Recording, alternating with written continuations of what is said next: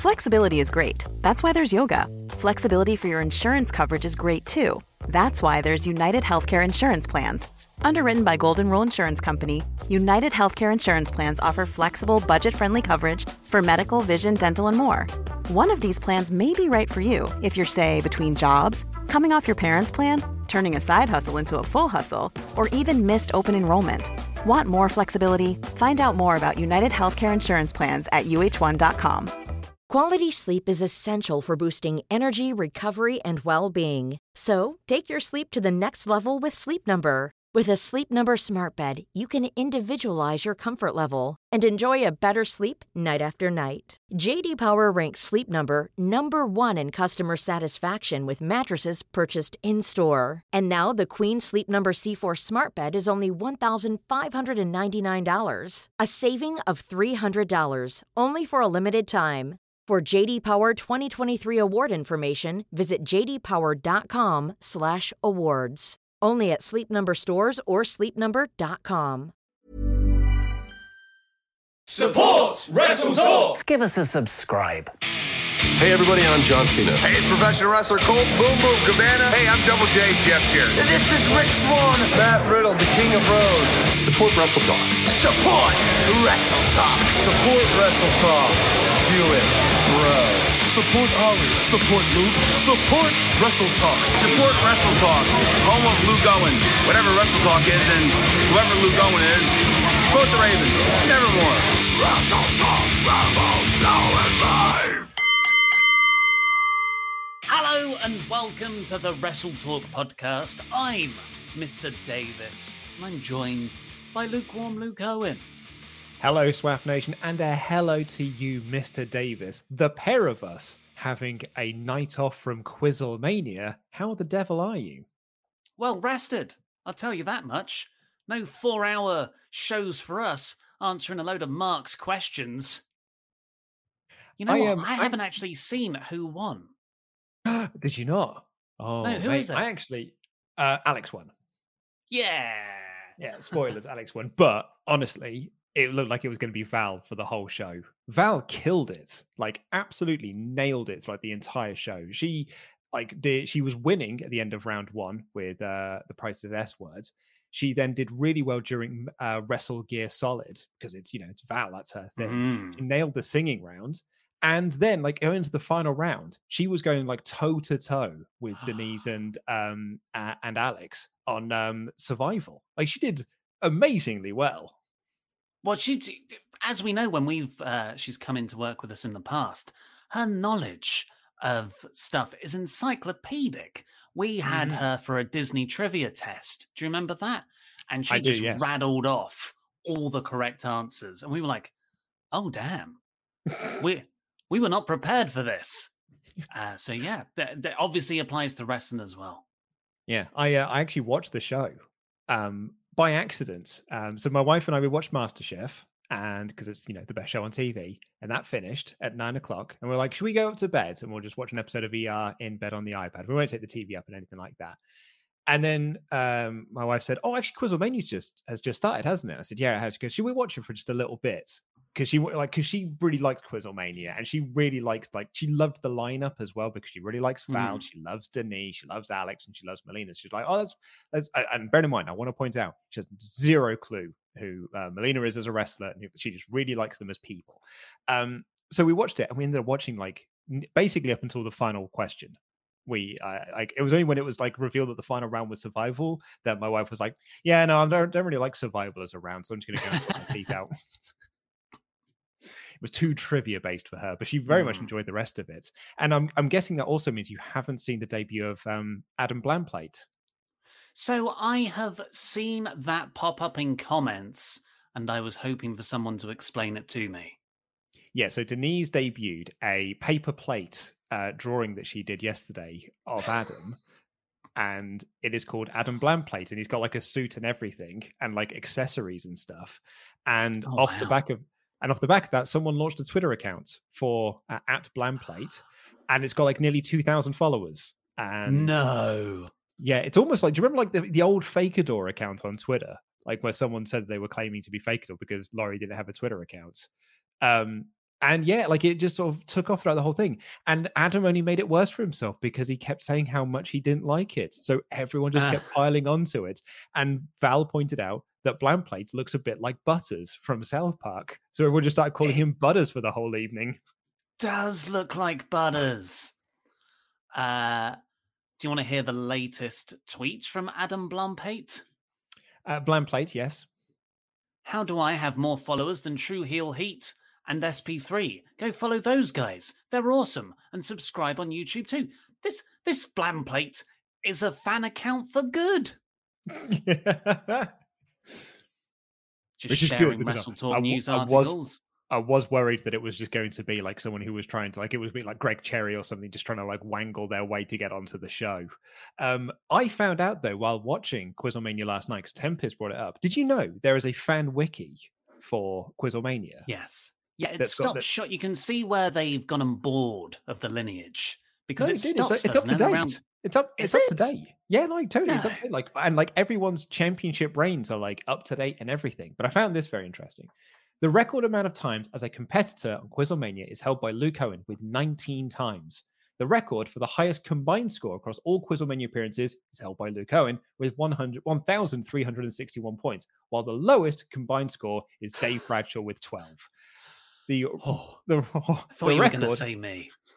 No, the record for the highest score in one game of Quizzlemania is held by Sean Ross Sapp with 115 points during Quizzlemania 21, while the lowest is held by Denise with seven. The record Hmm. for the highest average score is held by Mega Ran with 88, while the lowest average score is Dave Bradshaw. The record for the most amount of wins is held by Luke with seven, while the record for the most amount of losses is Ollie with 16.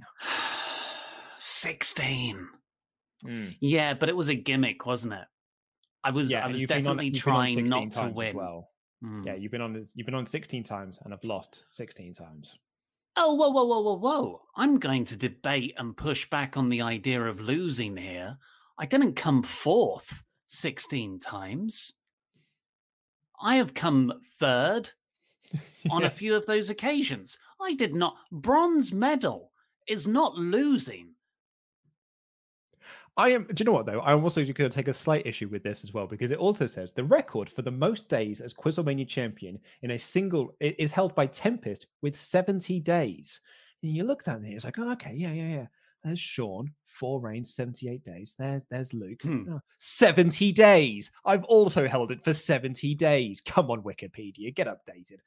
Although I suppose there's in a single reign, and he did have it for 70 days. Also, though, I was defending on a weekly basis, which I feel it makes you know makes my achievement much greater because I've got I've got the longest reign as champion. It's like you're CM Punk cutting a promo on Bruno Sammartino. Yeah, sure, Bruno held it for for seven years, but he was only doing like four shows a year. Exactly. Look, I held it from June 3rd, Quizlemania 10, and I dropped it uh, to Sean on July 29th. Held it for like nearly two months, two solid months there, 56 day reign. You're gonna try and get this over. 56, the 56 day reign of pain, where you Well, I mean, managed I- to get everyone to hate you. Yeah, I, I mean, I could do, but Tempest has got it for 70, so like it, it's less impressive, really. Although, Yeah, but now we're in two the defen- fortnightly era. two defenses in that. Two defenses in 70 days. That's not a Well, wasn't it? Wasn't it over Christmas? So there would have been a gap there. Exactly, yeah. Whereas mine is 56 days with four defenses. Yeah, that's You right. you need to you need to win it in the fortnightly era and see if you can go longer. Mm. Perhaps. Um, right, we need to get into the AEW show itself because then, boy, howdy, have I got a story that I want to tell you. Um, we're going to be talking about uh, Paul White's announcement that a major Hall of Fame level signing has uh, has put pen to paper with AEW. It's going to be revealed this Sunday, but who, whomst could it possibly be? Here is the show.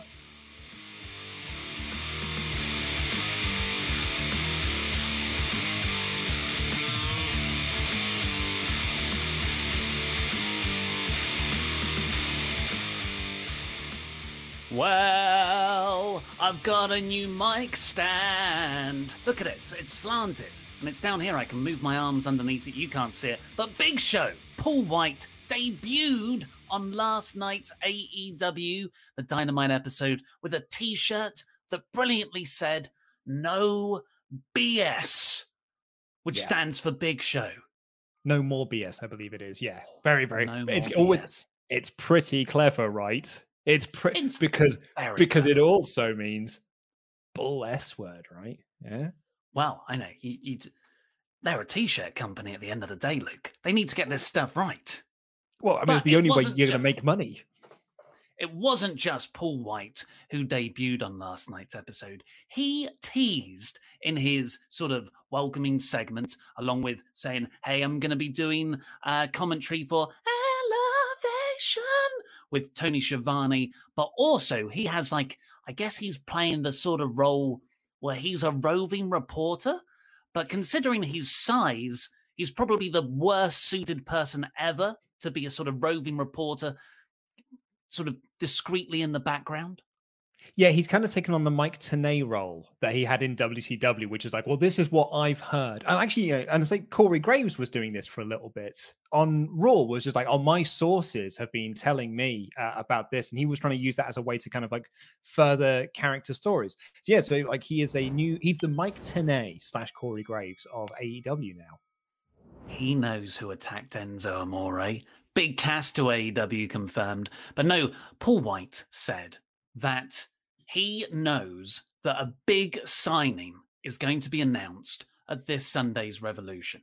And, you know, that's. As soon as he said that, I was like, okay, I know a wrestling. There's a six person ladder match with a TBA slot in there. These are connected. Apparently, they're not. They're completely separate things.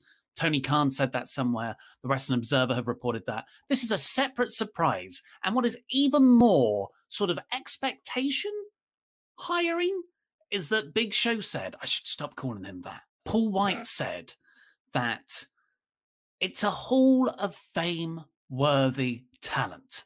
Now, that is a lofty, lofty tease to make. If this is Bram signing a three year deal with TNA, oh, I'm going to be annoyed. So, what we're going to spend the opening part of this show trying to guess who it is because the way they phrased it, it can't be too many people, right? Well, this is it. Do you know what this reminded me of? You mean you you joke about uh, Bram signing with TNA. This thing reminded me of like a TNA angle. Like you remember there was that period of time in TNA, and it's only really because uh, producer Rich uh, has got a, a fantastic podcast that is currently reviewing um, uh, a period of time in TNA. And like just listen to that on the weekly show, there TNA just go, went through this period of time where it was like, we've got a huge announcement on next week's show. Tune in for the pay per view this Sunday for a huge announcement. And it was usually Dixie Carter just being like, we're going to Chicago. And it was like, oh, it's not really that big of an announcement, is it? And like when he, and when uh, Paul White was like, oh, you got to buy the pay per view this Sunday because there's a big announcement, you know, there's a huge like Hall of Fame level of signing. I was like, ah, hello TNA. I mean, but you do not want this to be a we're going to Chicago. Like nothing against Chicago. I'm sure it's a fine city. I've heard it's riddled with crime. Um, at least has I, I used to have friends that work there. They're like, oh, I get mugged on a daily basis going to work, but I'm sure it's a fine city. You need this to be like someone fairly sizable, right? Why are you saying Chicago, Luke? Well, You know why am I saying? Why am I saying Chicago? I mean, you saw like Well- a lot of a lot of people are connecting the tweets that you know because Tony Khan put up uh, uh, that tweet that was like, I was on the phone to a friend of mine and I've made some changes to uh, tonight's episode of Dynamite, which was the uh, the tag match. And CM Punk also tweeted out, I was on the phone to a friend of mine talking about working with Eddie Guerrero and everything that he learned from me. So a few people are like trying to connect those two together to be like, the answer is right in front of us all along. So, on the surprise thing first, I think that a wrestling promotion teasing surprises and debuts and big announcements used to be a really big thing to get people excited, and it was generally followed up on. But yes, that era of TNA has burned out all, all, all fans of a particular age who followed that. Whenever we hear a wrestling promoter or anyone on a wrestling show going, Oh, we've got a big thing coming, we're all like, we're going to be disappointed. Why can't everything just be a surprise, right? Why can't you just surprise us and not like set expectations like this? However, Tony Khan has a pretty good track record as of late of saying something big's going to happen and then something big does definitely happen. We've had Sting debut. We've had Impact have a working relationship. The AEW champion turn up in multiple different promotions, and now, most recently, New Japan talent starting to show up on AEW too. And then there was the Big Show thing as well. The day before Big Show debuted, Tony Khan did an interview with Bryan Alvarez where he did say there are old and new names coming into AEW who are going to shake up the landscape of the company. Now, we were alluding to CM Punk just now. CM Punk is, you know, he, sort of he's got a Hall of Fame. When I hear Hall of Fame worthy, which were the specific words that Paul White used, I think of someone who's not already in the Hall of Fame. Oh, that's interesting because I kind of like had as no, I I put this tweet out there, you know, like, who do you think it is? And the majority of the response I got were people who are already in the Hall of Fame. And my reading of it was that it is someone who has had a Hall of Fame career. So that could be they are in the Hall of Fame. They're not in the Hall of Fame, but they are a rest. Like I don't think it's someone new because it, they would need to have this no. Hall of Fame career, right? So I I think it is a it is a, a wrestling legend who is coming in to be almost like a trainer role, possibly. But you, so I guess like if if they just said a Hall of Fame wrestler, you know, you don't like take the worthy out of it. You could have, yeah, Kurt Angle is where my name, my mind initially went. I think Mick Foley is a tremendous asset to any wrestling promotion. And he, he did like just for the promos alone or commentary, like he'd be perfect. I don't care if you're going to have a commissioner. I wouldn't mind oh, if it was Mick Foley. Oh my god, if it's com- the Foley as commissioner again, the commish, the commish. AEW is all about nostalgia porn. Why not have the hmm. commish? So, but but yeah, that the wording of Hall of Fame worthy says in my mind that it's someone who hasn't got a Hall of Fame WWE ring. So mm. that also rules out Ric Flair. I've seen some people throw that idea around. I'm like, Cody loves WCW, but I think WWE loves Ric Flair. oh my god, did I didn't connect those dots? Uh, so Hall of Fame level worthy careers that aren't in the Hall of Fame, free agents right now I don't think it's anything like if it's a New Japan talent or an Impact talent, the fact that they're signing a contract, it was put over specifically that they'll sign a contract with AEW. I can't see any other promotions making that deal with AEW, that they'll get one of their talents to sign a contract with them. I don't think that plays. No, I don't think it's so. So to me, it's Rob Van Dam, it's CM Punk, or it's Brock Lesnar. I still think there's there's I my money is I'm not going to say money. I'm not going to put uh, good money down on this, but my my money is leaning more towards Angle as as the the the person answer because I I think it could be someone who has got a WWE Hall of Fame ring, and that to me would suggest that it is Angle. Um, I mean, a, a few other people have suggested. Um, I mean, Chris Scullion uh, said um, Mr. T. Uh, Jushin Liger has been a name that's been thrown around. Sid. He's just uh, retired. RVD. A lot of people saying Angle could be Kane. Some people think it would be Christian. I think that it's most likely though. Although someone did say it's Paul White though, right? Like Paul White's the big announcement. He comes out and says like, "It's me." oh, um, terrible. But yeah, I I got to think that it, it's Angle. I don't think it's going to be Punk. I don't think if RVD is a big enough name to be like this sort of I mean sure he has had like a Hall of Fame career but like when the way that Paul White talked about this I don't think it's RVD so I think it's it's Angle or Foley and I don't think it's going to be Brock either no no no I don't like when I say those names I'm like I thought I'm I'm surprised Rob Van Dam hasn't shown up in AEW already and I think he'd be a great pick for that TNT title ladder match but they're different people so yeah I don't think it's Van Dam either. And I don't think it's Punk and Lesnar. But the, the way I heard it, those are the only names that sort of satisfy the criteria.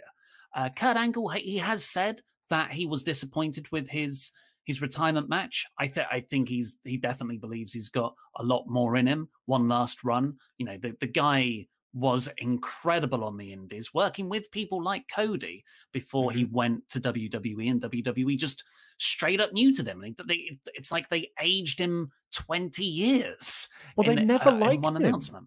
Mm. I, I I think since like he got you know, I mean, they, they will say, you know, Triple H will say in interviews, oh, I've never seen someone who was so natural at, at taking to wrestling like Kurt Angle did. But Triple H was very much being like, yeah, but let's not push him too much beyond this means because I'm the champion round here. And like, I think that was, you know, it was quite clear to see in his final run in WWE. Mm. It was such a slap in the face to to Angle's career, being like this. You're just going to be made to look like an absolute goofball on TV every single week. A person who's got who is in a position of power but has absolutely no power whatsoever. Yeah. Your final match is going to be against Baron Corbin, and then you're going to get laid out by Lars Sullivan. Even an absolute joke, an absolute joke. And Chris Jericho did an interview, uh, it might have been with Stephanie Chase actually, where he's talking about how um, AEW is a place that respects its legends. Sting and Paul White were not respected in WWE, but in AEW they will be. And that sort of line there is like, eh, you know, he can say the same thing about Kurt Angle as well, Is that AEW be a place that like respects Kurt Angle and respects the career he had, which is not what WWE did in his final couple of years there in the company.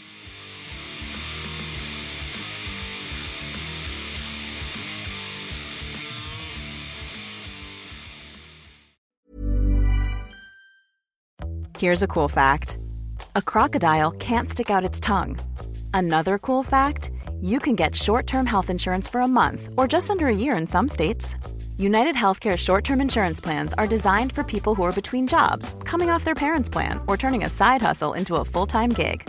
Underwritten by Golden Rule Insurance Company, they offer flexible, budget friendly coverage with access to a nationwide network of doctors and hospitals. Get more cool facts about United Healthcare short term plans at uh1.com.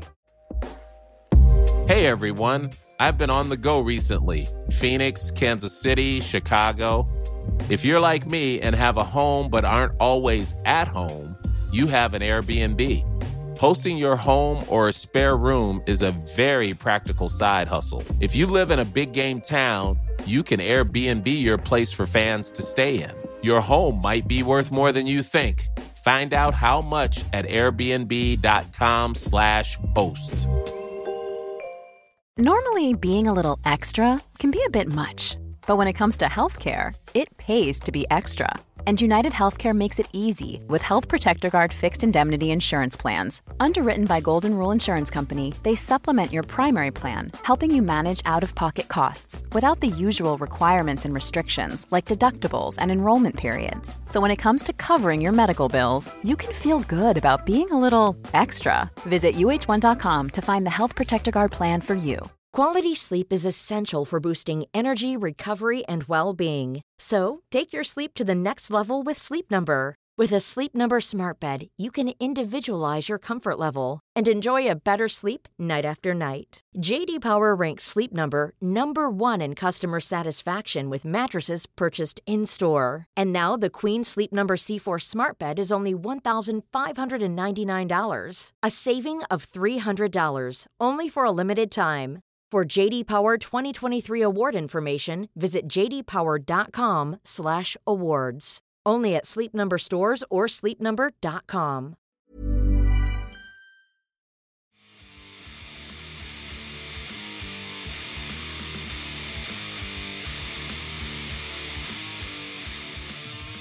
Well, shall we see what the Omega chaps have to say? Because I'm very curious to get other people's takes. I'm quite like you know, my criteria that I've laid out, I, I thought I was a well reasoned argument, but maybe not. Marcel Art says, oh, by the way, wrestletalk.com forward slash support. Get your Omega chats in. We'll read out every single one of them before the end of the show. Marcel Arts my guess, Big Show talked about himself trolling us and thus having his first heel turn in AEW with the smarky audience that speculated someone else. Hashtag Voldemeister is not an apple. Hashtag come to WXW Kara. I would love to. Hashtag jam that jam. Um, yeah. I no, I don't think so. He made a joke about the turns, but this is a company that makes great efforts to fulfill on its promises. So that's why I did, yeah. I'm excited. I, I uh, actually uh, I popped for the. Uh, did you see that turn coming? I thought that was a very funny line. McLovin AF. If it isn't Punk, whose show announces then feels lackluster, would you agree with that? Absolutely not. No, because that is again that's we've said this before with people thinking that Punk is going to debut in AEW. Like we uh, we've had you know people who have worked themselves into thinking it's one hundred percent going to be Punk, and then Punk doesn't. Uh, yeah, I know. Okay, but let me finish the point because I don't think you're this person. But people who have said Punk is one hundred percent debuting on this show, and then he doesn't. And then they're like, well, that was a terrible show because Punk didn't debut. So, well, that's not AEW's fault that you that you thought the CM Punk was going to debut. You worked yourself into that shoot. So if it's Punk, great. If it's not Punk, then like they've done nothing to insinuate that it is going to be Punk. I should also mention Batista interacted with a fan saying uh, what he's doing on Saturday, on Sunday when Revolution is.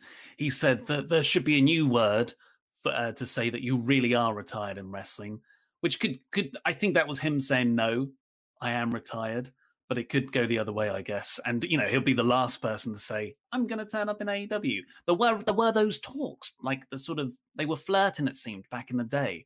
Uh, also, something else we didn't speak about Big Show did specifically say it's not who you might think. Yeah, apparently, um, Andy uh, wants us desperately to read this out. So, uh, on AEW's um, Unrestricted podcast, Tony Khan said a major star in the world of wrestling, a huge, huge star, is going to come and sign a multi-year contract with AEW on Sunday at the pay-per-view. So, I can confirm what Paul White said is true. I still think I it's what do Angle. you think about that? I think I think it's Angle.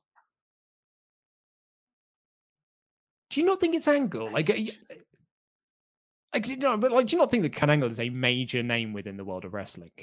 Yeah, It's Kurt Angle. yeah, I do. I mean, Hulk Hogan's got that rocket fuel. well, I yeah, I mean, it worked wonders for TNA, right? Bringing the Hulkster in. So, and, and I, hey, we said this was a bit like a TNA announcement. So, why not bring in the Hulkster? Bischoff's there. Oh, it's weird. I really don't know, and I'm sort of caught in this weird bit where I'm I'm trying to temper my expectations, but AEW doing a very good job of just chucking fuel on the fire of my hopes and dreams. Uh, in a good like chucking fire on something sounds like you're damning it, but actually it's building up more. It's a it's a fuel fire. Yeah, I mean, I don't know about you, but I'm really glad that they made this announcement because I mean, there was nothing else on the card that was really exciting me for, for this Sunday show. So, um, yeah, I think it was, it was about it was about time they had this. Is it Punk? I'd be like, well, he wouldn't. He, would, he wouldn't come back. He wouldn't come back on a show where there's not that many fans. But then look how he Wouldn't came he? back to WWE. I was gonna say he debuted in an empty studio with Paige clapping. That was his big return to wrestling. I mean, like, yeah, it could be. Who knows, man? Uh, sorry, just uh, need to talk to Rich, producer Rich, who said Ryback in our private chat. Go F yourself, Rich. No. yeah. I don't think it's going to be Ryback. I don't think it's going to be Mark Henry. Some people think it's going to be John Cena, but I don't think it's going to be Cena either. Imagine. If it Imagine was John John Cena. Cena. oh, It's not. Some people are saying it's not uh, Austin. It's not going to be Austin. Austin's doing a lot of work with WWE at the moment. He's got a new book yeah, coming it's out got with the new them. show as well.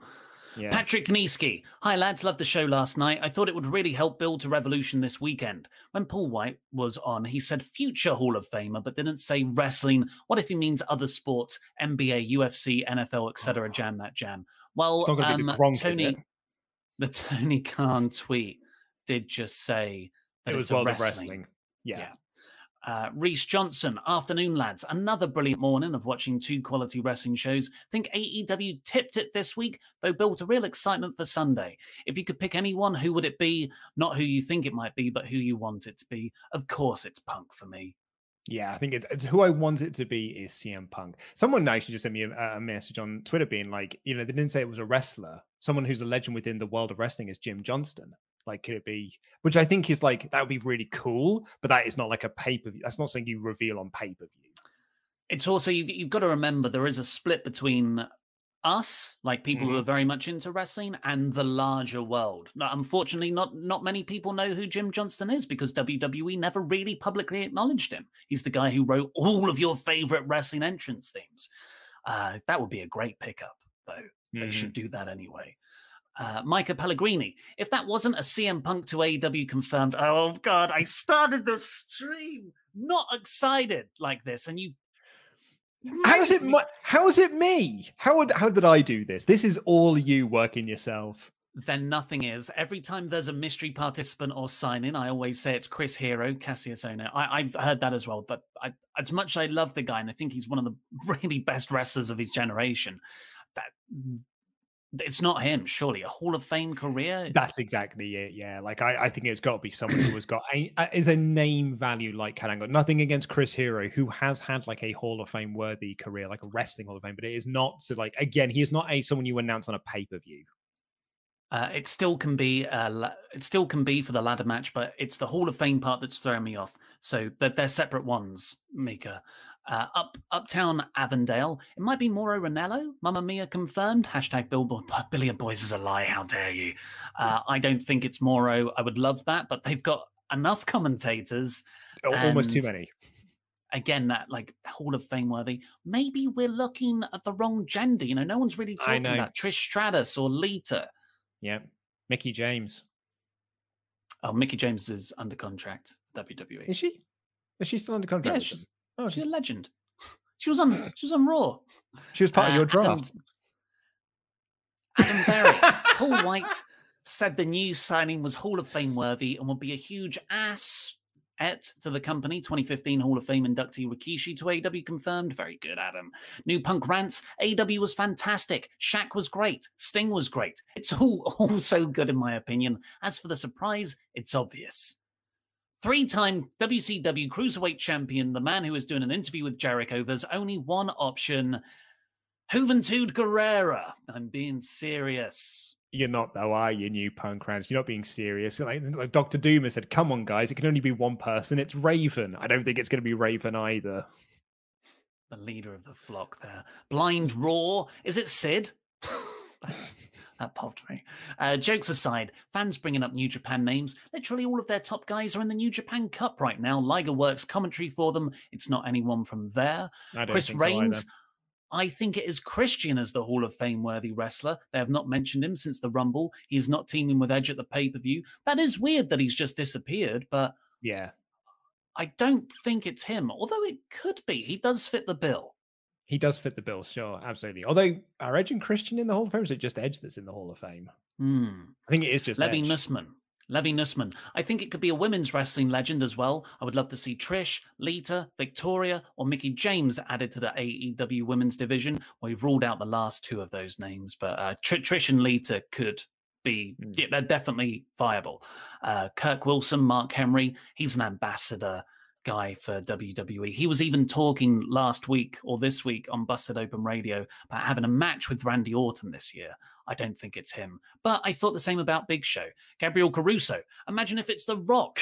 How insane would that be? It would definitely shift the injury like no other. Also, who would win in a shoot? Real American Hulk Hogan or all for all of the Teenage Mutant Ninja Turtles? Hashtag pizza. Sewer rat. Hashtag Scott Steinermath. Hashtag jam that jam the turtles there's four of them um uh, and yeah like the rock again they're doing a lot of promotions around uh young rock so I, I don't think it'll be the rock He's back. New punk rants. It's got to be Juvi. Who else but multi-time champion, legendary luchador, greatest cruiserweight in WCW history? No one would think he would show up, and he's a major star. It's all coming together. My hopes are up. Revolution is going to be juicy. Do not want to see you on Monday disappointed, new punk rants. I, I love your commitment to this bit. Jason Vaillancourt, thinking the debut is Kurt Angle. During the press conference with MJF and Jericho, I believe it did a very subtle nod with an it's true line responding to a question, could be overthinking it. I don't know if those guys would know. Yeah, no, exactly. Like the whole gimmick is that no one knows. Only Paul White knows who it is uh, that I mean, I imagine you know Tony Khan knows as well. In storyline, I mean, sort of the kayfabe world of this. CM, my guess is Christian Cage. They haven't mentioned him on WWE TV since the Rumble, and why would an Edge want to team with him against Roman and the Usos instead of Daniel Bryan? That's an excellent point. Like mm-hmm. it makes it almost makes no sense that it's Bryan. I know it, it makes some semblance of sense, but after the Rumble moment, you're like, yeah, surely it's Edge and Christian, right? Like that's the that's the match that makes sense. Uh, J. Hay Sanchez, is there any chance of AEW signing Christian? I think that, I don't know because it depends on if he was like on a Legends contract with WWE mm. or not. Well, I heard. I think I heard Meltzer say that he's not under WWE contract right now. Um, but God, you know that that Rumble appearance was in the works for a while. Yeah, and you've got to think as well. Like part of that Rumble appearance was that they would do an Edge and Christian reunion match at somewhere. Like, surely that had to be part of it. Like, why would you do it if you weren't going to do the reunion match? And why would you sign with another company a month and a half afterwards? Because it didn't happen right away. I think you would hang Yeah. around, hope that would happen, and then if it didn't, sign next year. Geek Geeklectic. What about Paige? If she is cleared, that would be a huge boost to their women's division. I don't know what her status is. Where uh, under contract with WWE, obviously, you know, like she's still just doing her Twitch stuff and not caring whatsoever. Yeah, I think she's trying to get fired. Maybe that's how she gets fired. She just signs with AEW. Uh, ga- uh, but I don't think WWE want to let her go. It's a bad look for you know their big PR film of fighting with my family. Gavin Elks, it's Scott Steiner. I don't think it's Scott. that. I would. I mean, I wouldn't. I don't think it's going to be Scotty though. And finally, for now on this subject, and then we'll do our full play by play review, it's New Punk Rants again. I'm serious, Luke. It's Juvi. He's training, he's mentoring AEW, he's mentioning AEW a lot lately. And the Jericho interview is almost definitely a lock, especially when Jericho brought him up on the first dynamite. He fits all the criteria. The seeds are planted, aren't they? Lol. He said lol at the end. Don't bite, makes me Luke. Don't bite. say, which makes you think it's not a serious thing, though, is it? He's trying to say that it's serious, but he's not serious whatsoever. get your Omega chats into wrestletalk.com forward slash support. We'll read out every single one of them before the end of the show. We'll get into the play by play review very shortly. But first, do you want to talk to us about some polls?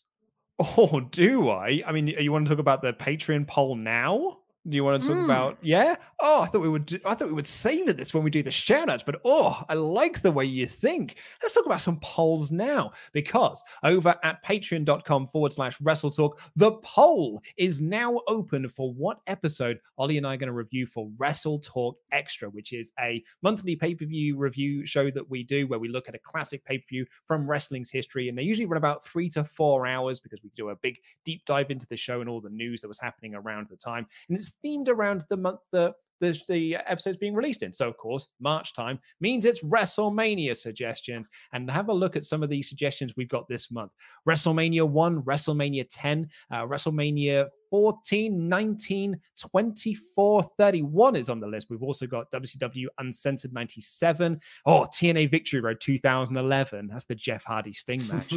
and um, Strong Style Evolved 2018. But currently winning, it is WrestleMania 19 with 32% of the vote. WrestleMania 31, not far behind it with 26. Still early doors, but yeah, 32% for 19, which is a pretty, I think it's it, it's not a lead that can't be beaten. It'll be an interesting one. You know, it's, it's Austin's final match. It's uh, Hogan versus McMahon. It's Brock Lesnar versus Angle. Michaels versus Jericho in a fantastic match. So yeah, that'll be a really fun show to do.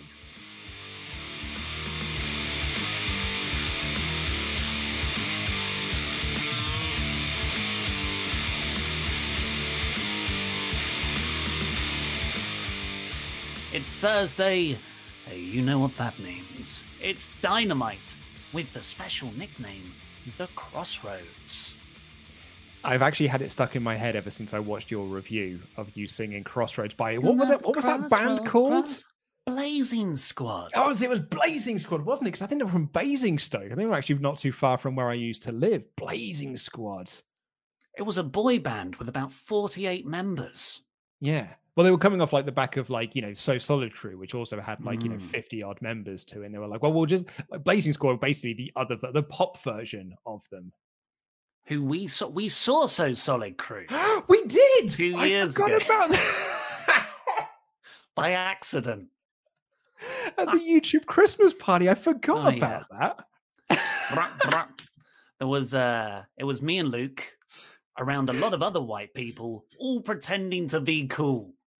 Oh, yeah. So Oh, me and yeah, Luke in our suits. were the, the the biggest pretenders in that crowd. Right. So it's a big show. It's a special Oh, themed God. episode. Not only is it like themed around this crossroads, you know, like a winter is coming or a beach break, it's also the go home show for Revolution. So all these different things combining in quite a strong way. And I've got to admit, for the first two thirds of this show, all time great. Like just Yeah. like they started up here and then they kept it which is Mhm. insane. Uh, we'll we'll go on through that as we talk about the episode. Started off with what I thought would be the main event: Cody Rhodes and Red Velvet versus Shaq and Jade Cargill, and they had the best kind of celebrity match.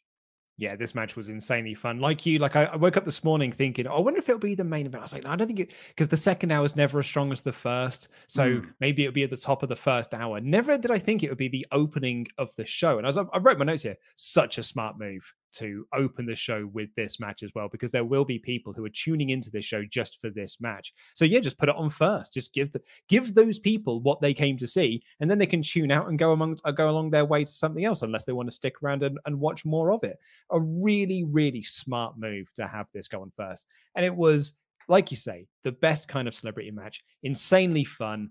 Um, the the big table spot at the end was great. They made Jade Cargill look like an absolute star. I thought Red Velvet really held her own there. The only like criticism I had against this match was that AEW's production missed the spear. Like it missed the Mm. Red Velvet near fall essentially after the table spot because they were so focused on Shaq being dead.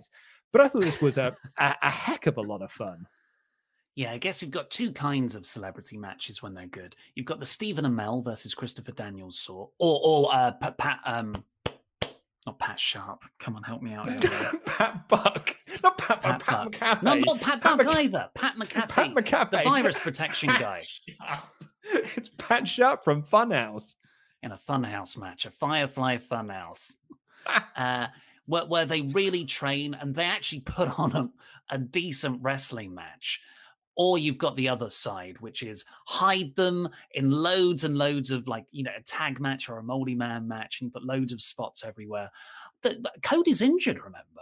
So it was actually Jade Cargill and Red Velvet doing the bulk of the work here. And then you get Cody and Shaq in there, do a few spots, mostly based around Cody throwing himself around for Shaq. But it looked really good. Shaq is, I know he's a big guy, but there's knowing someone's a big guy and then seeing him there, dear God, he's enormous. Yeah, he's looking jacked as well. Like a really big, big dude. Yeah, he's a tall guy. So it was really, really fun. They gave Shaq loads of spots. He got to take a bump with a power slam, which was the quickest. That was so, that was so cool, though. I loved that spot. That might have been my favorite moment of the match. My favorite moment of the match was the power bomb. Shaq power bombed Cody, and that was ninety percent Cody, but it looked cool. Uh, Yeah. Shaq beat up a bit of the Nightmare family outside when Austin Gunn, I think, hit him with a chair. Uh, Red Velvet hit a, a a top rope moonsault to the outside. Jade Cargill, you know, we're all a bit like, huh, how's she going to do in this? It's her first real match, really, that's been on TV. And, you know, offense wise, it's standard, but obnoxious heel posing just all the time. Look at me, I'm so great. It was annoying, in, but in a good way. I found myself actually annoyed by her. Yeah, I think she did a really good job of kind of like working the crowd. Like she made up for her inexperience in the ring by doing a lot Mm. of like, you know, posing and sort of like heel shenanigans stuff, you know, like mocking uh, Red Velvet's mixing bowl thing or something, you know, from the, the kitchen or whatever a gimmick is. I, th- I thought she really, really held her own in all of this. As I said, I thought Red Velvet, uh, similarly, you know, someone who has been put into this position because the person who was supposed to be in this match couldn't be there. Um, so I, I, I was actually really impressed by Cargill. Like she, they, they presented her like a star as well. Like from her entrance, the theme music that she was given. They, this match was designed to make you like, okay, cool. This is a talent that we are going to be pushing to the moon. And I, I think I'd say mission accomplished. And Mm. yeah, her getting the win here was the it made completely the most sense. Yeah, I've gone from being a bit like, all right, I get it. She's got a good look. You want to push her. Just sit through this, to being kind of excited about what she does next. But the big spot at the end, Red Velvet set up two tables on the outside, and Shaq went through them. Yeah. and then Cargill got the win in the ring. Uh, it was just insane. I did not see that coming before the. I just, I, I'd never thought Shaq would take something like that. It was really oh, no, cool. Like, yeah, like going into this match, never would have thought they'd have Shaq doing a, a table bump spot. But like when Jade Cargill just started setting up tables, and I'm like, what are you doing there, Jade? And then Red Velvet starts, and I'm like, what are you doing there, Red Velvet? it's one of those. It's it's that wacky fun of wrestling where yeah, those two women set up tables, and it made no sense for them to do so. But it's okay because the big celebrity fell through the tables, and we all had a good, we all had a fun time with it. Um, so, so I, I, I don't mind it. It's the awesome defense. When something's awesome enough, the plot holes don't matter.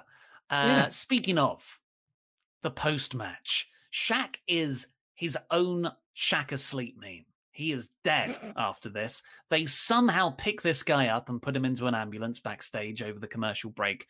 And Tony's there when we get back. He's like, I'm not going to let this ambulance go. I'm like, what? You're not going to let this ambulance go to the hospital to treat an injured person? what were you thinking, Tony? I was like, what the hell, Tone? This is massively inappropriate. I need to find out what's happening. So I he don't know what he the- thinks. It was it was a weird setup, but you know, awesome defense. He opens the door, and we saw Shaq go in there. He opens the door, and there's no Shaq. Mm, but where is I- Shaq? I love this. I've got no idea. What do you think they're gonna do? I don't. Well, I mean, Big Show's there now. Sorry, Paul White's there now. Like, was it White that did it? Was White the one who took him out of the? You can't get a bigger person to smuggle out another big person. Someone would Well, it's not see them. Marco Stunt, was it? Like, it's not. Mar- you can't pick someone who's small to do it. I wonder if you're going to do this. I, I like the idea that it was that no one kidnapped Shaquille O'Neal. Shaquille O'Neal basically just beat up the uh, the the medics that were there and escaped himself. You know, like Frankenstein's monster now just sort of like roaming through Florida, being like waiting for trying to find his way back to Daily's Place Yeah, in a, in a hospital gown with his butt out, with his butt out and everything. crushing houses as he Yeah. as he runs around like Lost World, Jurassic Park Two. Yeah, so I it's it's actually a smart way to keep viewers around Mhm. because they tuned in for Shaq, and now they can be like, "Well, where's Shaq?" I saw someone saw someone comment he died on his way back to his home. planet. I have to go now. My planet needs me. I I thought um, I thought it would have been better to come back to this. Maybe not pay it off, but come back to it by the end of the night, just to reward those those casuals who might have stuck around to see if Shaq Yeah. this mystery developed. Yeah, this was a show like we. We often say that like Raw does not have enough content for its three hours. This was one of those shows where it's like, oh, they had too much content for their two hours. Like they would like when when Paul White came out for his segment, like, FTR had not finished their segments. Like, there's- And they're still leaving. Uh, Pac and Fenix squashed the team of John Schuyler and D3 in a spectacular fashion. Of course, they would Yeah, tight tight rope walks and everything. Uh, then we got the Jericho and MJF press conference, which was a way to address them beating up uh, Papa Buck last week, and it was just that that gimmick that they've done before, which is really fun. People come up like the town hall segment, ask them questions. Uh, we got Eric Bischoff there. We got Conrad Thompson there. Barstool Sports, which everyone kept putting over. So maybe there's some kind of working relationship there on the way. And yeah, it, the Bucks came out, cut a really good promo, I thought, from Matt, and had a brawl. Yeah, I, I I've really enjoyed this segment. It was you know the usual Jericho MJF sort of comedy heel stuff, which I you know I, I quite enjoy. Filled with the cameos, the Bischoff stuff was great. I popped for Conrad Thompson showing up, and then yeah, I thought the Bucks got a really really strong promo. I know a lot of people didn't like the NXT line, but I it kind of popped me a little bit, made me laugh. Um, and then the the brawl at the end was really good with them putting Santana and Ortiz through the uh, the joint tables, like doing some big like Attitude Era style Hardy Boys dives. Uh, yeah, this was a I, I really enjoyed this, and it was them working with the the Good Brothers as well. So there's still something kind of like bubbling around that. So I, I, I enjoyed this a lot. Yeah, the line in question was Matt saying if Papa Buck wasn't around to b- build the young bucks a ring when they were younger bucks, but with his bare hands so they could learn to wrestle in the backyard, proper backyarders, maybe we wouldn't have AEW right now. And Chris Jericho would just be curtain jerking at the performance center. Yeah, thought it was a fun line. Although surely he'd be at the Thunderdome. Uh, he'd be wherever that is at the moment, Tropicana, Well, I something think- or other.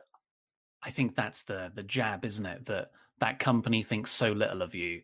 He would have just been Um, sent yeah. down. That's how I interpreted it. I mean, yeah, I, I, was suppose if he was if he was still in WWE, he'd just be on Raw or something, just doing nothing. Um, Mm. probably in a, a Bray Wyatt feud. But yeah, like I, uh, I, I very much enjoyed this. I totally get why people didn't like the uh, NXT line, though. You know, I, I know a lot of people don't like the. Uh, I wish they'd stop focusing so much on WWE. I Yeah. totally get that, but like, I, I, I thought this one was fine. After that, we got what we've been asking for for the last two weeks, and that's a video package to explain the exploding barbed wire death match.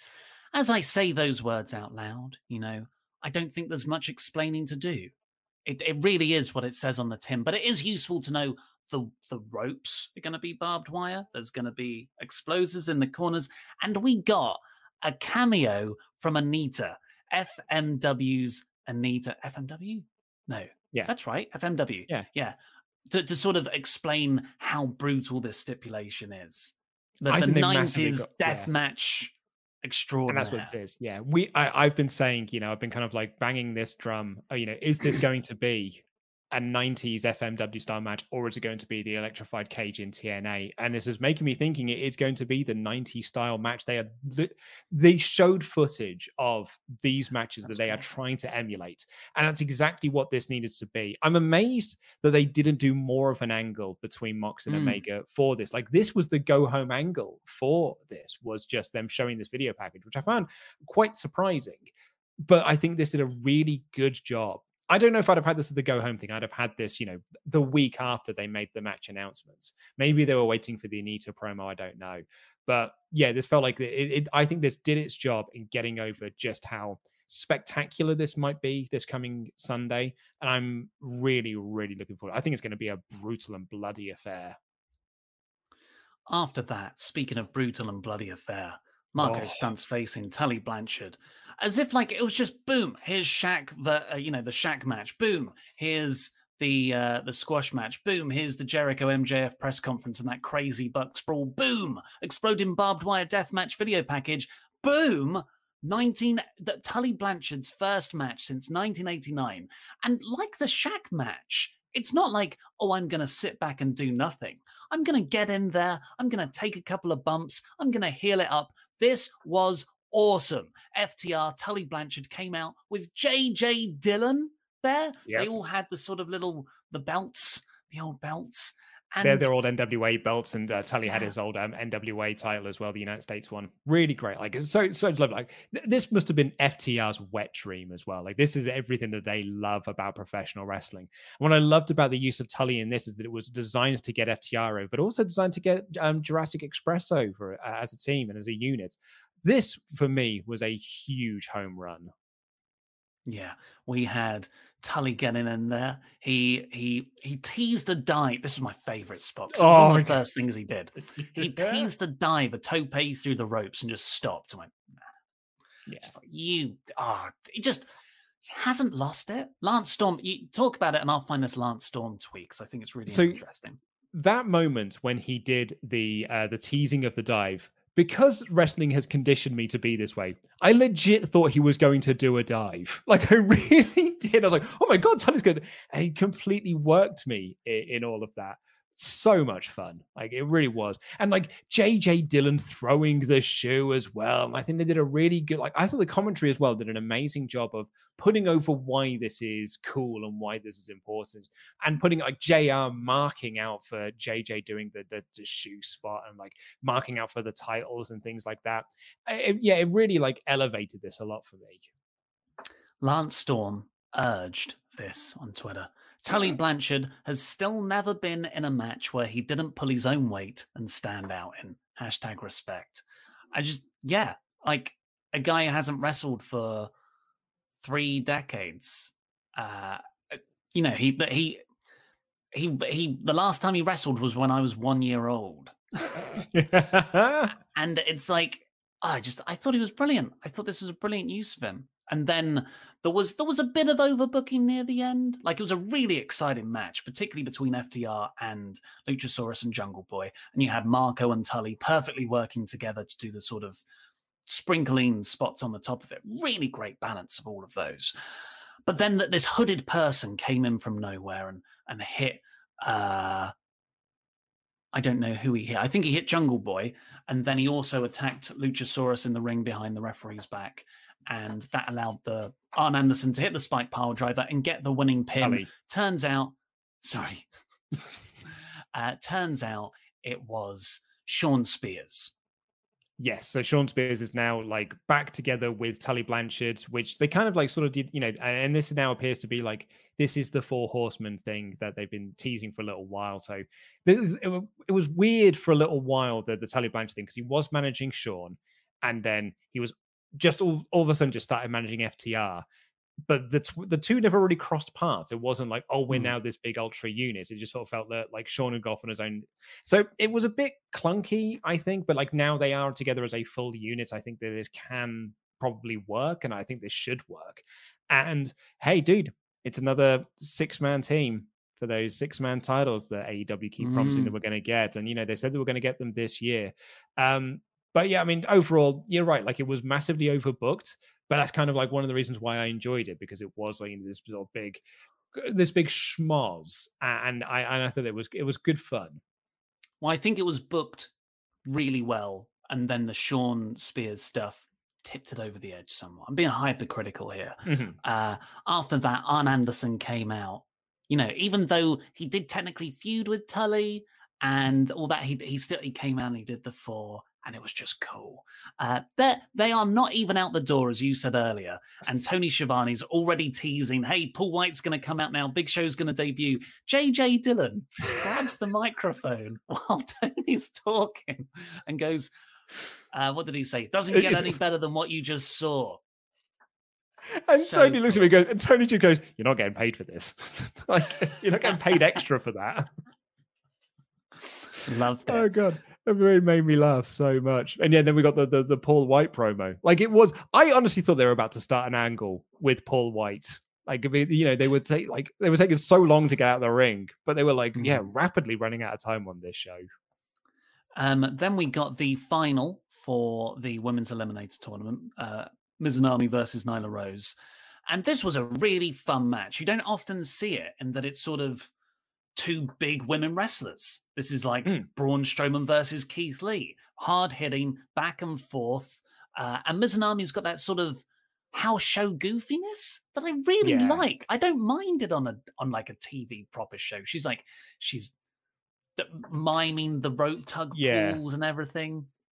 It's good fun. Like it, she's a, she's a good fun character. As I said, like I, I found it surprising that she was the person that they picked to go on to like you know, and I guess that she's got this sort of like long feud with Shida, which and and it, like. Perhaps I felt like I was stuck at broken record here, but it would have been nice to have been able to build off of some of that. If like there are these sort of like long term rivalries and stuff, it'd have been nice for us to have had like some video packages to explain that to fans who aren't watching like everything in the world of wrestling. You know, to, to train us casuals about their their history and stuff if you'd have had the finals of this tournament a couple of weeks ago, you'd have had time to be able to build mhm. towards that. Um, you also probably then could have had more of the tournament on TV if you'd have sort of planned ahead a little bit on this, as opposed to what happens a lot in AEW, which is the and then the kids got rescued by oh, let's say Mo, and you know it. it, it- so and again, that is me being hypercritical because I actually I've, I've been all the matches they've shown on TV I've really really enjoyed. Now while I've not seen it yet, I've heard that the Thunder Rosa uh, Riho match was absolutely awesome. Yeah, I, don't think you're being hypercritical. I think that's very deserved criticism of AEW. Uh, this match was really good, though. I liked it. Uh, but I agree with everything you've said. Afterwards, Shida presented the trophy to Mizunami, and Mizunami bowed, took the trophy, shook her hand, and I thought, oh, okay, they're going for the respect. Mizunami headbutts her straight in the face, and Shida sort of no sells it, slaps her back. They have a little few slaps, and then just stare at each other again. I was like, okay, that's cool. Yeah, I like that a lot. I thought it was really awesome to be like, I'm just going to hit you a couple of times to be like, all right, I'll see you Sunday then. We'll do it. We'll Yeah. do this a bit more. I'm Um, into that. Maybe sometimes that's all you need to sell a match. yeah um yeah I, I- I very much enjoyed that we the one thing that we did f- forget to mention though um about the mjf chris jericho segment is that um mjf was actually just getting ready uh with his promos because he's coming to wrestling daily today in fact uh 3 p.m uh eastern 8 p.m. UK time. That is the Wrestling Daily Show with Louis Dangoor and Alex McCarthy. So head on over to Wrestling Daily's YouTube channel. If I didn't get that in, I'll get a lot of messages from Louis uh, telling me that we've got to plug the, the show. So head on over because MJF is coming to Wrestling Daily. I thought that was yes. I thought that was tomorrow. Oh, that's That's cool. today. Oh, awesome. That's Mm. what I'll watch tonight. Yeah, that's going to be so much fun. He does things like MJF.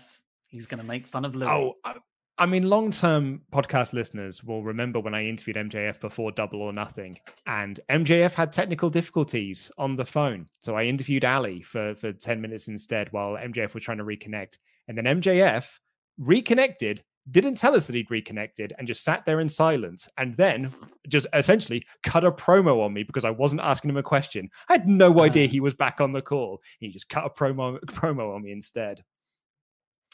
After the women's match, we got a Sting interview with Tony Schiavone. Uh, stop me if you've heard this one what- before. What's, what's going to happen next? Yeah, uh, a member of Team Taz, Ricky Starks, came down. He he did he did this was fine. You know, he was like, I've, "I'm man enough to admit you've still got it." Put over Sting. It was very effective, but you're not an icon. And he slaps Sting, and Sting beats him up a bit. Sting looks really good actually. Then the rest of Team Taz come down, scuffle. Darby Allin makes the save before Cage can powerbomb Sting again. Yeah, this was when the show sort of it was just a, an all-time great show and then it hit this this last 40 minutes which was Yeah. average I 100% completely agree with you. And like, what did this segment achieve that last week's segment didn't? Do you, like, do you know what I mean? Like, I think this did the exact same job that last Mhm. week's did, and possibly even the week before. And I think that's kind of the story of this feud has just been. It's been like wheels spinning, and nothing has really progressed with this. I actually think a video package would have been way more effective here. Mhm. You recap the whole thing and like tell the whole story would have been a much more effective way go home angle for this match. Whereas like the Moxley Omega thing, I felt probably could have needed like an in-ring segment. Mhm. This one didn't need an in-ring segment. This could have done with a video package and and sort of be done with it. After that we got the qualifying match for the face of the revolution uh 10 versus max caster it was scorpio sky was on commentary this was perfectly fine this was like you know a t a tv match but to the usual in-ring excitement levels of AEW, this was quite far below that, I would say. Nothing wrong with it. It was just, it felt more like dark. Yeah. Good job, 10 as well. I actually picked to bloody win this thing. I thought we were going to get a big push off the back of this, you big smegheads. Now you're out. Bloody Matt Caster. I've got Max Caster picked as one of my picks now for the face of the Jamelution ladder match, you big div. What'd you lose the match for, you big smeghead? I needed you. So Jack Evans attacked uh attacked 10 10. at the end because Matt Hardy had paid him off. The idea is that Matt Hardy's going after all the members of the Dark Order. Uh, so that Max Caster wasn't involved in that. They got that over very well. Uh, Miro got a mini promo saying how he won't be playing any more games. Please, please stop playing games, Miro. We want Super Destroyer Miro. And the main event was meant to be this 10 man tag that we were really looking forward to Dark Order versus Matt Hardy, Private Party, and TH2 in sort of big money faction. I thought this is going to be great because Hangman Page, maybe they'll do something where he can't interfere, and the heels will just pick off and take out every member of the Dark Order, like Matt Hardy had promised. But something had changed, and it was only a tag match, and they couldn't tell that story. And now this this flawless, brilliant storyline that I have loved and made Revolution this match of Revolution my most anticipated. It it took off a lot of the steam because the heat that's building up there, they let a lot a lot of it off when Page won and Hardy ran away. Yeah, this this main event didn't work for me. Uh, I'm afraid. Like good, you know, you know, solid in ring action. Page was great, Silver was great, Quen was great, Hardy was great, but the match detracted from the like the the anticipation I had for the match this coming Sunday. Like you said, like you know, the ten man tag would have been more effective. That I don't know why the, the match was changed. I'm hoping it's nothing you know too serious or anything. Like all of the the Dark Order were there. Then the only person who wasn't there for it was Angelico, really. Um, you know, who wasn't been involved, and and Isiah Kassidy. So I, I, I don't know why this was changed, and it's a shame.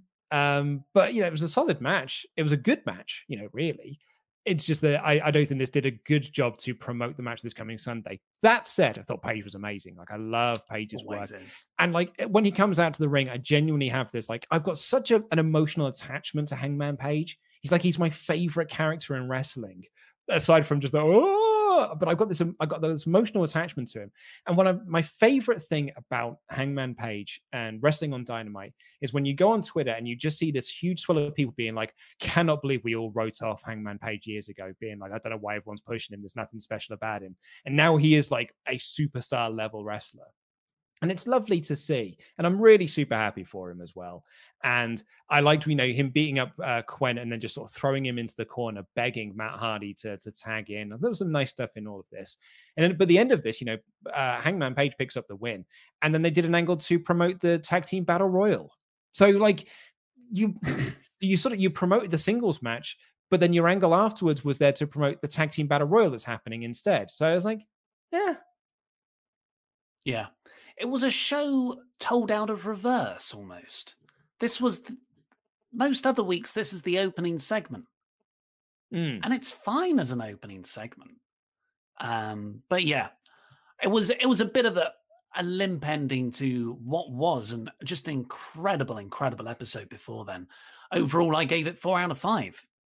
Yeah, I mean, I'd have given it four out of five as well. Um, you know, uh, maybe a low four out of five because I did think that the um, sorry, uh, Rich is pointing out to me that my phone's getting some interference because it's not in airplane mode, and Louis is messaging me um to remind me to plug Wrestling Daily. Um, but yeah, so uh, I, I thought it was a four out of five show. Mate, yeah, low four out of five show because the last forty minutes wasn't particularly great. We'll say though, like we put this on our community poll. Look at this, like thirty nine percent said AEW some four out of five. 36% said it was a five out of five show. So people really, really, really enjoyed this show, you know, Mm. and, you know, more power to them because I thought it was a really, really, as I said, like uh, the last couple of matches, you know, the last couple of segments maybe let, you know, brought the show down a little bit for me. But to echo what Ali said, apart from that, almost an all time great episode.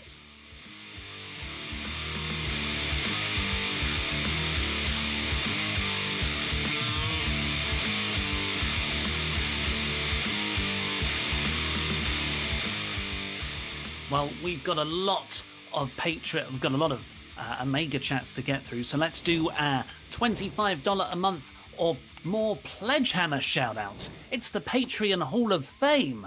Thank you very much. The music better be playing. Chris, the Cypriot Sensation Patrol. Oh, Luke's favorite fan, the one, the only, the awesome Bubba. Will always mark out for Ollie Landrum. Ronald Coleman, baby. The roller coaster, Robert Acosta. Ryan B. Bad. The blacksmith, Jason Smith. The British Bulldog, Philip Boy J. Smith Jr. The rocket, Dan Van Sky. Shield Maiden, the Zornice. He's not a sexy man. He's a sexy man, not an Andrew Gross man. And finally, for this Hall of Fame class on the 4th of March 2021, Rob Steiner Recliner. Thank you, everybody, all so much. Please go over there if you're not already. Become a Patreon. And Patreons who are already in existence, go over there, vote on the poll to decide what me and Luke will review next week, which classic wrestling pay per view.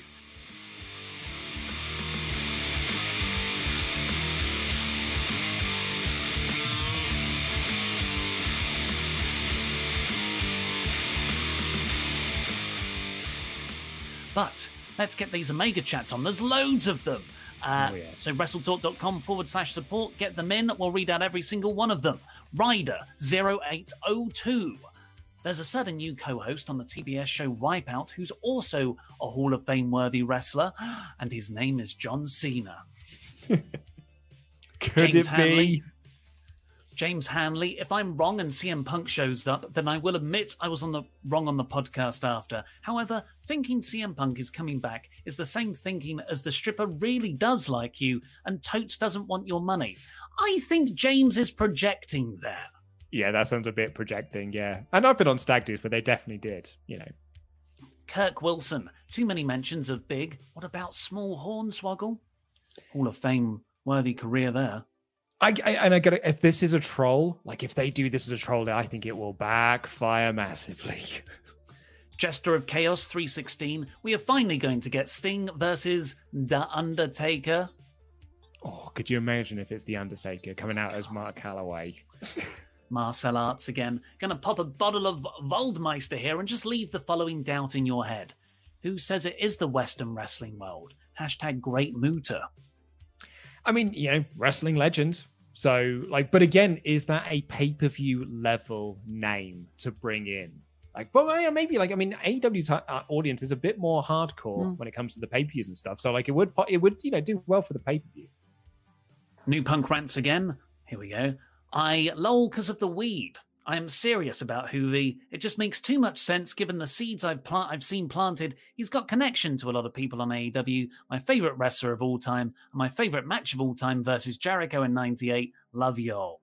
I think New Punk Rants. Maybe lay like, off the weed. Yeah, I, I, mean, I love you too, New Punk Rants. But if it is Juventud Guerrera, it is going to blow up in their face something massive. And that's not a good thing outside the exploding barbed wire death match. Jonathan Bailey, First time Omega chatting, thank you. My money is on Rob Van Dam. Not only is perfect in the ladder match, but the main event is a 90s era ECW style stipulation. Just seems like a good time to bring out an ECW original. Yeah, it is worth noting they're not in the ladder match. This is for a separate thing. Um, I mean, but actually, you know, Van Dam coming in for the ladder match isn't the worst shot in the world. You know, separate from the the, the wrestling legend that Paul White is talking about. But uh, I think wasn't RVD like he's talking about being going back to WWE for some shows. He's been talking about that for years. Kieran SR. Okay, hear me out. Paul White asks the mystery person to come down to the ring. A white beat up car parks out the back, and out comes Ricardo Rodriguez. You'd love to see it. Mm. Not Hall of Fame level. Chris Petro. Greetings, my friends. Uh, this guess will be unlikely, but I would love for Bret Hart to be the signing, even in a non wrestling capacity. He could bring so much to the table. I know it will most likely be an active wrestler, though, but one can dream. Yeah, we could have Bret Hart cutting some grumpy promos. That'd be a bit of fun. We've had him in AEW. He, he, unveiled the championship already. Mitchell Johnson. Good day, gents. Lovely episode of Dynamite last night. Could we be getting a Michelle McCool debut with Taker as the manager at Revolution? What about Brother Devon with Batista as his box carrier? In all seriousness, hope it is Angle or Punk. Hashtag Jam That Jam. My two favorite wrestlers of all time. Yeah, I think it's Angle. That's that's where I'm heading to. Uh, Jason Remrick disagrees. He simply puts Jeff Hardy. Some people in the chat were saying AJ Styles, you know, wasn't on TV this week. Never a mention of him either, but I'm pretty sure he is under like a long term deal because he re-signed when Gallows and Anderson re-signs. So unless he's managed to get out of that contract, which I do not think is going to be that possible. Can't see it being AJ. Uh, on the subject of Shaquille O'Neal, Will Landrum, I love this. Shaq suddenly starts appearing as the Phantom of the Opera style all over Dynamite. He could be like the new Sting, like the new era of like you know the old Sting, but like the new version of the old Sting. For the Sting family we talked about. Charles Berg said Shaq was entertaining. I really like it when celebs seem like they actually respect the business. I'm willing to bet good money AEW assigned Roman Reigns. I guess the Edge match isn't happening after all. Also, Tully was adorable wrestling in his pajamas. That's why Louis kept on saying good money. Uh, Leo Kwashi, TNT gets their corporate synergy. Jade and Red Velvet get showcased. Cody gets a high profile match with little working and a focus on selling. Plus, Shaq gets to fulfill his dream with an avenue for future appearances down the line. Golf Clubs AEW. OGP, yeah, you know me. Hey guys, I couldn't have been the only one uh, who thought though the Red Velvet and Jade setup at the table that Shaq was going through it. We've seen um, Sasha fail at breaking tables for years, just too light. Uh, still better than I expected. Jam that jam. Lee Shabadoo, love the way you go out of your Love the way you go about it, like always. Huge hello from the land down under. Just uh, want to know your thoughts on the ambulance angle after Shaq's bump and where it leads. Well, now it's Phantom of the Opera Shaq. Golostopia, did you guys notice uh, Shaq's tribute to Brodie Lee before the power bomb? Yeah, uh, Rich pointed that out in our private chat as well. Producer Rich. Very sweet, and it, it's it's nice to see a celebrity make that kind of reference too. Shows they're a real fan. Yeah. Uh, hello, donated. It's sad people want to gatekeep um, who gets to wrestle and hate something before it happens. My girlfriend doesn't watch wrestling, but saw Shaq. She clapped, laughed, and yelled during the match. And that's what it's about bringing in more people. Exactly. This is nothing but a home run having the Shaq match. Uh, Steve Guzman, on the subject of Dynamite overall, says, uh, Got a little choked up for Paul White. You can see how happy he was. Shaq going through the table popped me big. And dear God, has Matt Hardy turned into a vicious son of a bitch? Can't wait for the pay per view. That, I mean, yeah, Matt Hardy's the big turn for me. Like, because he came into AEW with a lot of fanfare and it was a wet fart.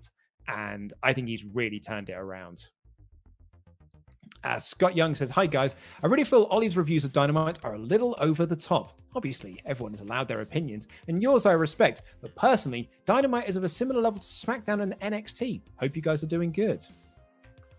Yeah, I guess everyone's allowed their opinions. Um, I, I think AEW, I've said it before, is on the best run of weekly wrestling television there's ever been. And I keep thinking this is the week it's going to pop, and it ends up being better than the week before. This has been running since like early November now, and there hasn't been an episode under a four, really. Really. And if I compare it on the same level that I book like Rate Raw on, th- these are nine or 10 out of five shows. Someone quick call Disco Inferno.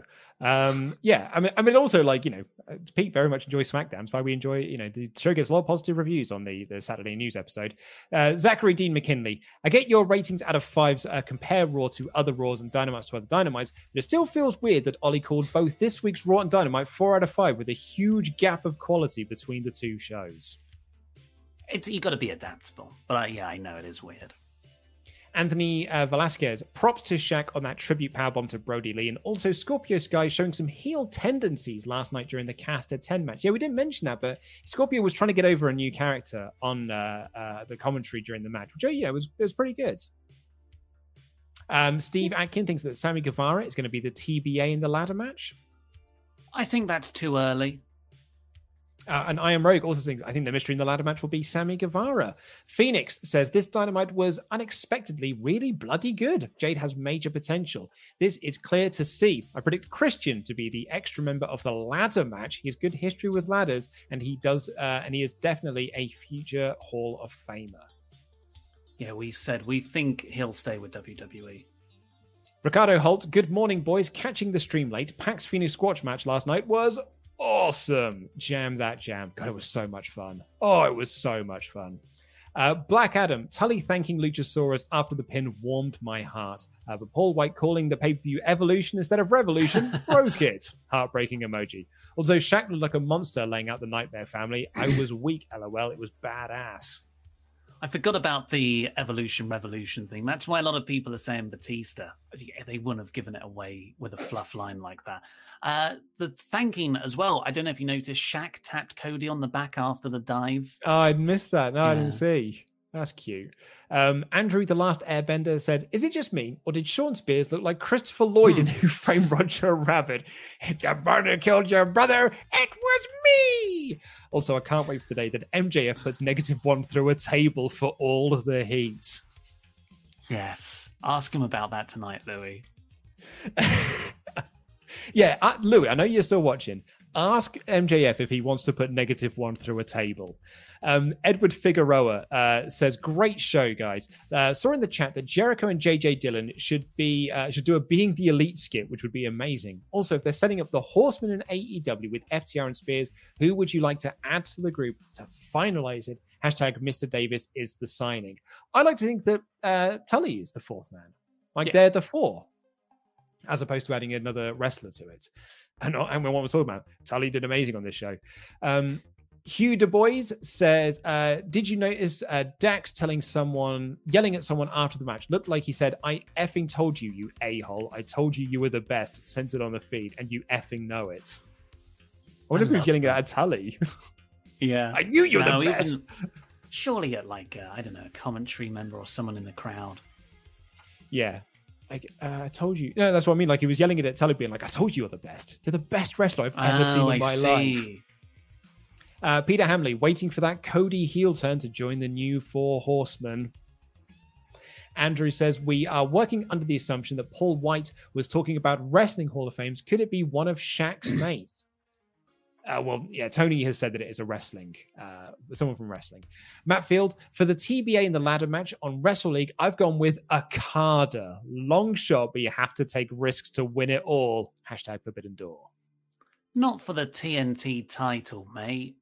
Absolutely not. Uh, Connor Fletcher, the lights go out and it says, and holla, holla, fills the room. Enter the queen of running the ropes. Andy Datson.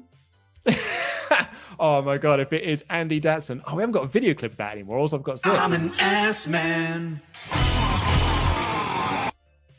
Colby Dennis. I really feel like FTR Spears will help Cody Sunday. Then it will set up against Darby, but this time with Sting involved, a lot of potential WCW connections could be interesting. Could be, yeah. I mean, you- you're just talking about how Tully could be the fourth man, but a lot of people seem to think that, uh, yeah, it's going to be Cody. We think he's going to take some time off. He's got a baby on the way. Uh, Mark Andre Sear is the Dark Order the best babyface faction right now? Yeah, do I, think them. they are in Yeah. AEW. But a Hurt Business a babyface faction? Because they're great. Yeah, they feel like a babyface faction to me. Anonymous. Did the Big Show make the ultimate heel turn and go to AEW, was it a baby turn? I think it's a baby turn, mate. Baby turn. Will Will Landrum, hello Will. I'm so happy for Ryo Mizunami. I was totally resigned going in for another Nyla versus Shida match, but was pleasantly surprised, shocked really, when Ryo pulled it out. Nyla has certainly improved, but I wanted something different. Thank you, AEW. That's very interesting because I, I didn't think that Nyla Rose had a cat and hell's chance of winning this match. Like I thought this I was did. like pretty telegraphed to be Mizunami. I thought they'd just go back to what they they knew. Uh, Micah Pellegrini, Dark Timeline. The Undertaker debuts in AEW as Mark Callis and feuds with a soft video game loving Kenny Omega. Also, just to fuel Ollie, Colt Cabana debuted at Revolution last year, which was in Chicago. Surely there's a wrestler who parallels that. I didn't even think of Colt.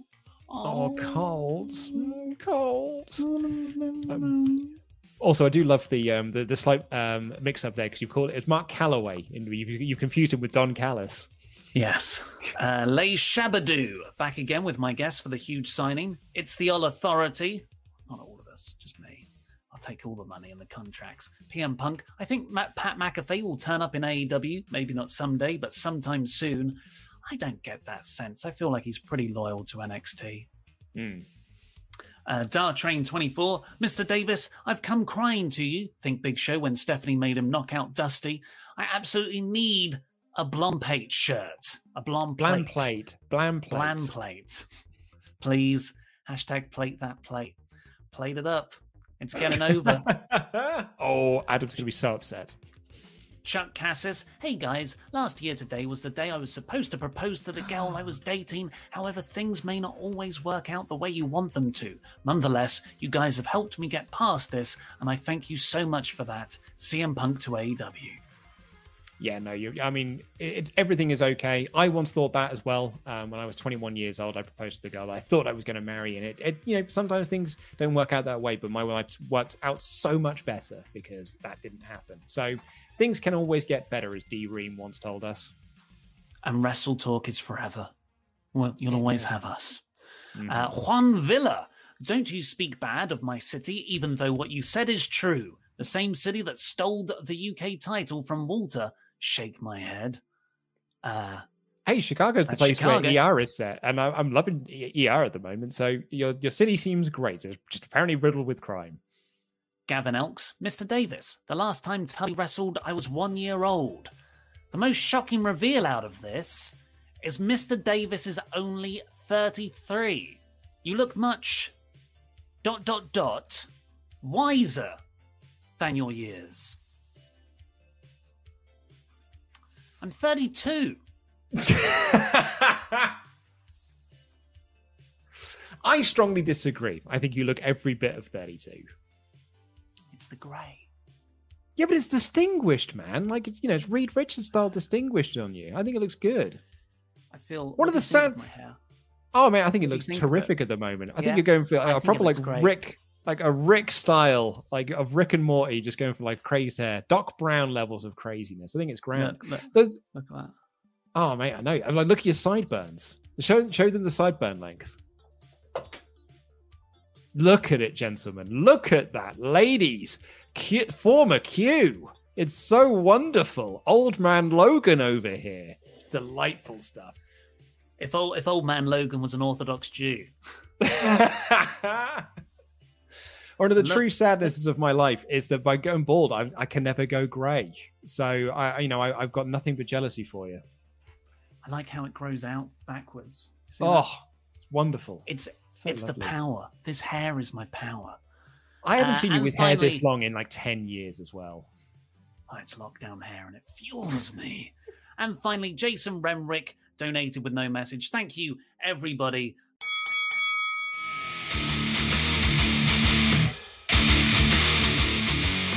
We're going to find out who Alec Baldwin is to you in just a moment. But you remember at the tail end of last Thursday's episode? I suddenly was just like, oh, a pizza place has opened up by me and it delivers like pizzas close, right? Yeah. Yeah. I was excited for you. I told my lady partner that evening, I was like, Luke's going to have a pizza tonight. I'm happy for him, the son of a Yeah. bitch. I know we had it planned for Friday. We were going to have a pizza on a Friday, and I was super duper excited about it. So Friday rolls around. My wife and I, we've got the little flyer in front of us. We've spent the week looking at the the menu and made our choices. Classic margarita, of course. And um, we put them into the basket. Go to do this. Put all my details in. Put my car details in, and then it says. Uh, we're in, can't deliver within not within the opening hours. It's got to be got to be within opening hours that we deliver. Okay. And I'm like, Friday night. "Oh." That's coming round, surely. That's exactly what it is. And I looked and it said open Friday from 1 a.m. till 10 p.m. I'm like, I mean, it, it is open. So I tried. It's open from 1 a.m. to 10 1, p.m. 1, 1 p.m. Sorry. 1 p.m. Okay, those are not optimum trading hours. I can see why they might have fallen asleep and closed up shop early. So I'm like, okay, well, maybe I'll try and do it as a pickup then. Maybe they just can't. No, op- got to operate within the opening hours. Like, huh, Damn. but you are open. How very, very bizarre. So uh, I, I look at the flyer again, and it has got there Friday delivery, but then it's also got orders Saturday from 1 p.m. And I was like, ah, wonder if it's only a Saturday thing then. So I call up the number, and it's just an automated service, and it says if you're calling about Saturday delivery, Saturday pizza delivery, we are open from 1 until 10. So I turned to my wife and I was like, oh no, it's only a Saturday thing. I know like it says Friday here and it says Friday on the website, but like the phone thing says it's only a Saturday and this flyer is a little bit confusing. It's didn't have any tea in the house. So Friday was a bit of a, a mishmash of stuff. Um, so Saturday rolls around. We're like, let's not bother getting in anything for dinner because we're getting a pizza tonight. Ho ho ho baby. Pizza tonight. That's gonna be great. Time rolls around. I had a long day because we had some people come around about fitted wardrobes, and she was here for fucking hours. And then, um, you know, sit down, put the order in. Blah, blah, blah, blah, blah. Uh, got to order within opening hours. I was like, What? So go check it, and it says, "Yeah, we're open on a Friday." And I'm like, "Yeah, but you told me yesterday it was a Saturday." So then I call up, and it does say, uh, "If you're calling about Saturday pizza delivery, we're open from 1 p.m. until 10 p.m." And I'm like, "Yeah, but that's today." And then they, and then like you go through, and it says, "Our our pizza delivery, our Saturday pizza delivery, is on hold while we fulfill all of our orders for Christmas lunch." Hmm. I'm like, well, this seems fairly out of date. That's a hell of a backlog they're working through. Yeah, well, that's what I thought in the end. Wait, wait, wait. I said, Who's getting pizzas for Christmas lunch? well, no, because they also do like, because they're a catering company. So Oh, they also, say, like, yeah. yeah, like they also provide like, you know, the, the flyer that they sent through has got like a, a Mother's Day lunch that you can Mhm. order and like it's a, you know, five course meal and things like a that. Mother's Day lunch that you can have for Thanksgiving. And g- well, i- i- quite right. So in the end, I sent them an email And you complained.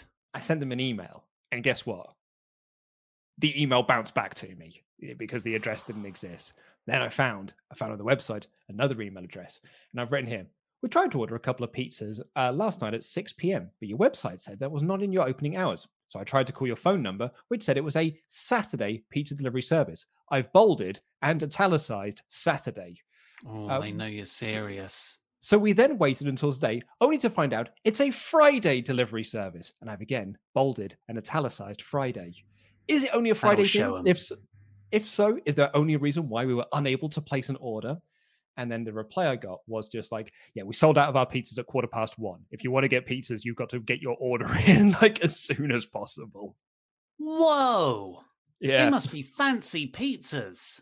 I know, right? So no, uh, so tomorrow I've got an alarm set on my phone that 1 p.m. as soon as 1 p.m. hits, I'm placing that order so that we can guarantee ourselves in the queue so we can get our pizza delivered to us. But wouldn't it be a shame if Mr. Davis got in the queue ahead of you and ordered a hundred pizzas? Oh, you wouldn't do that though, would you? I like pizza. I wouldn't put You it do like pizza, me. I but it wouldn't be able to deliver to I you. it wouldn't get to you. You're nowhere near us. Um, anyway, yes, that was our frustration. So then, guess what? Had nothing to eat on Saturday night either. Mm. because we didn't factor in for it. Very, very frustrating. Anyway, uh, who is Alec Baldwin to you? Uh, Stu says uh, Alec Baldwin is the brother of the fella from Backdraft. I think people are just trying to find new ways to not say Team America, 30 Rock, Glengarry Glen Ross, or SNL. But I appreciate just- that nonetheless. Just going through his IMDb page, Yeah. like, "What's the one no one has said yet?" Um, here's another one for you. Jon Favreau is an interesting one. Who is Jon Ooh. Favreau to you? Mhm, Jon mhm. Favreau is always the MMA guy from Friends. That's exactly what my lady partner says. And I'm like, no, he's the visionary director behind the Marvel Cinematic Universe. If you want to, so for me, I got it was always Swingers. That was my first Jon Favreau. Then he's the Doctor from Elf. Yes, yeah, yeah, yeah. a film that he directed, uh, a film that he he ne- very nearly didn't do as well because he thought that it might not be that great. I think Will Ferrell was like he was quoted saying that he was when walking through New York City in the elf costume, being like, "Oh, well, this movie is either going to be great or it's going to tank my career." Oh, everyone's got a story like that who made it. Um, who's Jon Favreau to you? Jon Favreau to me is um the uh so it, it's um you know the film I Love You Man and he's trying to be friends with um like his soon to be wife's group of friends and their partners and he's like one of the grumpy partners there and he's just and they're just trying to play poker and he's just like hey everyone Beatles Stones on 3 right which one are you going to pick and then he throws up on him that's who Jon Favreau that's the first thing that jumps to my mind when I think of Jon Favreau Mm. aside from obviously director of Iron Man slash Happy Hogan I get a little a little bit of um what's the thing he's in? Sopranos as well.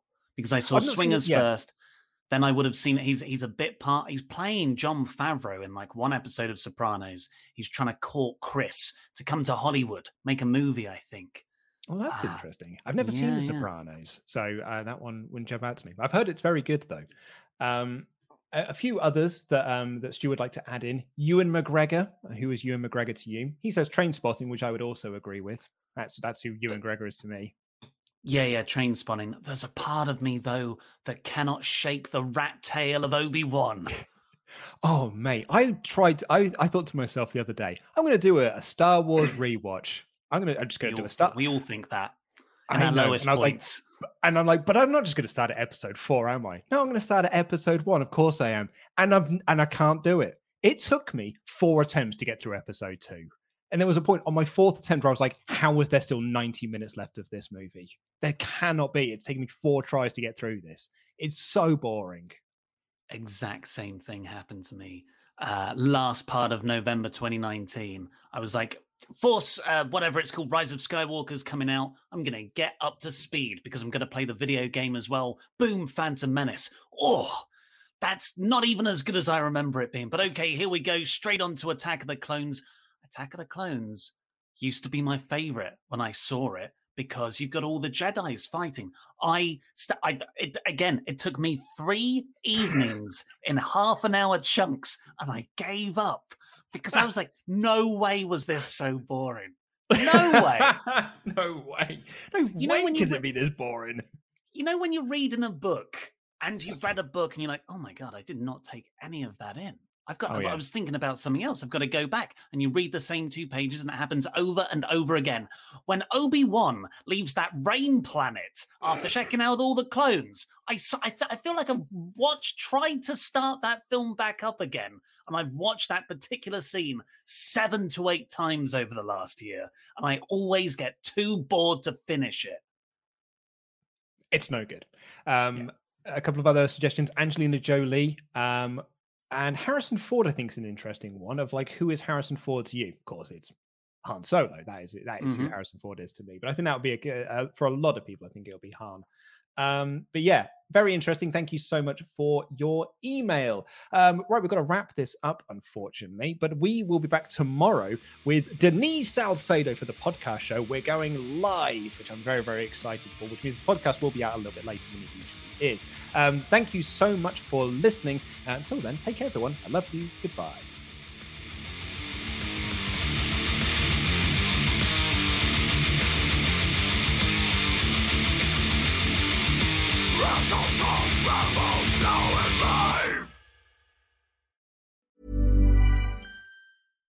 Spin your passion into a business with Shopify and break sales records with the world's best converting checkout. Let's hear that one more time. The world's best converting checkout. Shopify's legendary checkout makes it easier for customers to shop on your website, across social media, and everywhere in between. Now that's music to your ears. Any way you spin it, you can be a smash hit with Shopify. Start your dollar a month trial today at shopify.com slash records.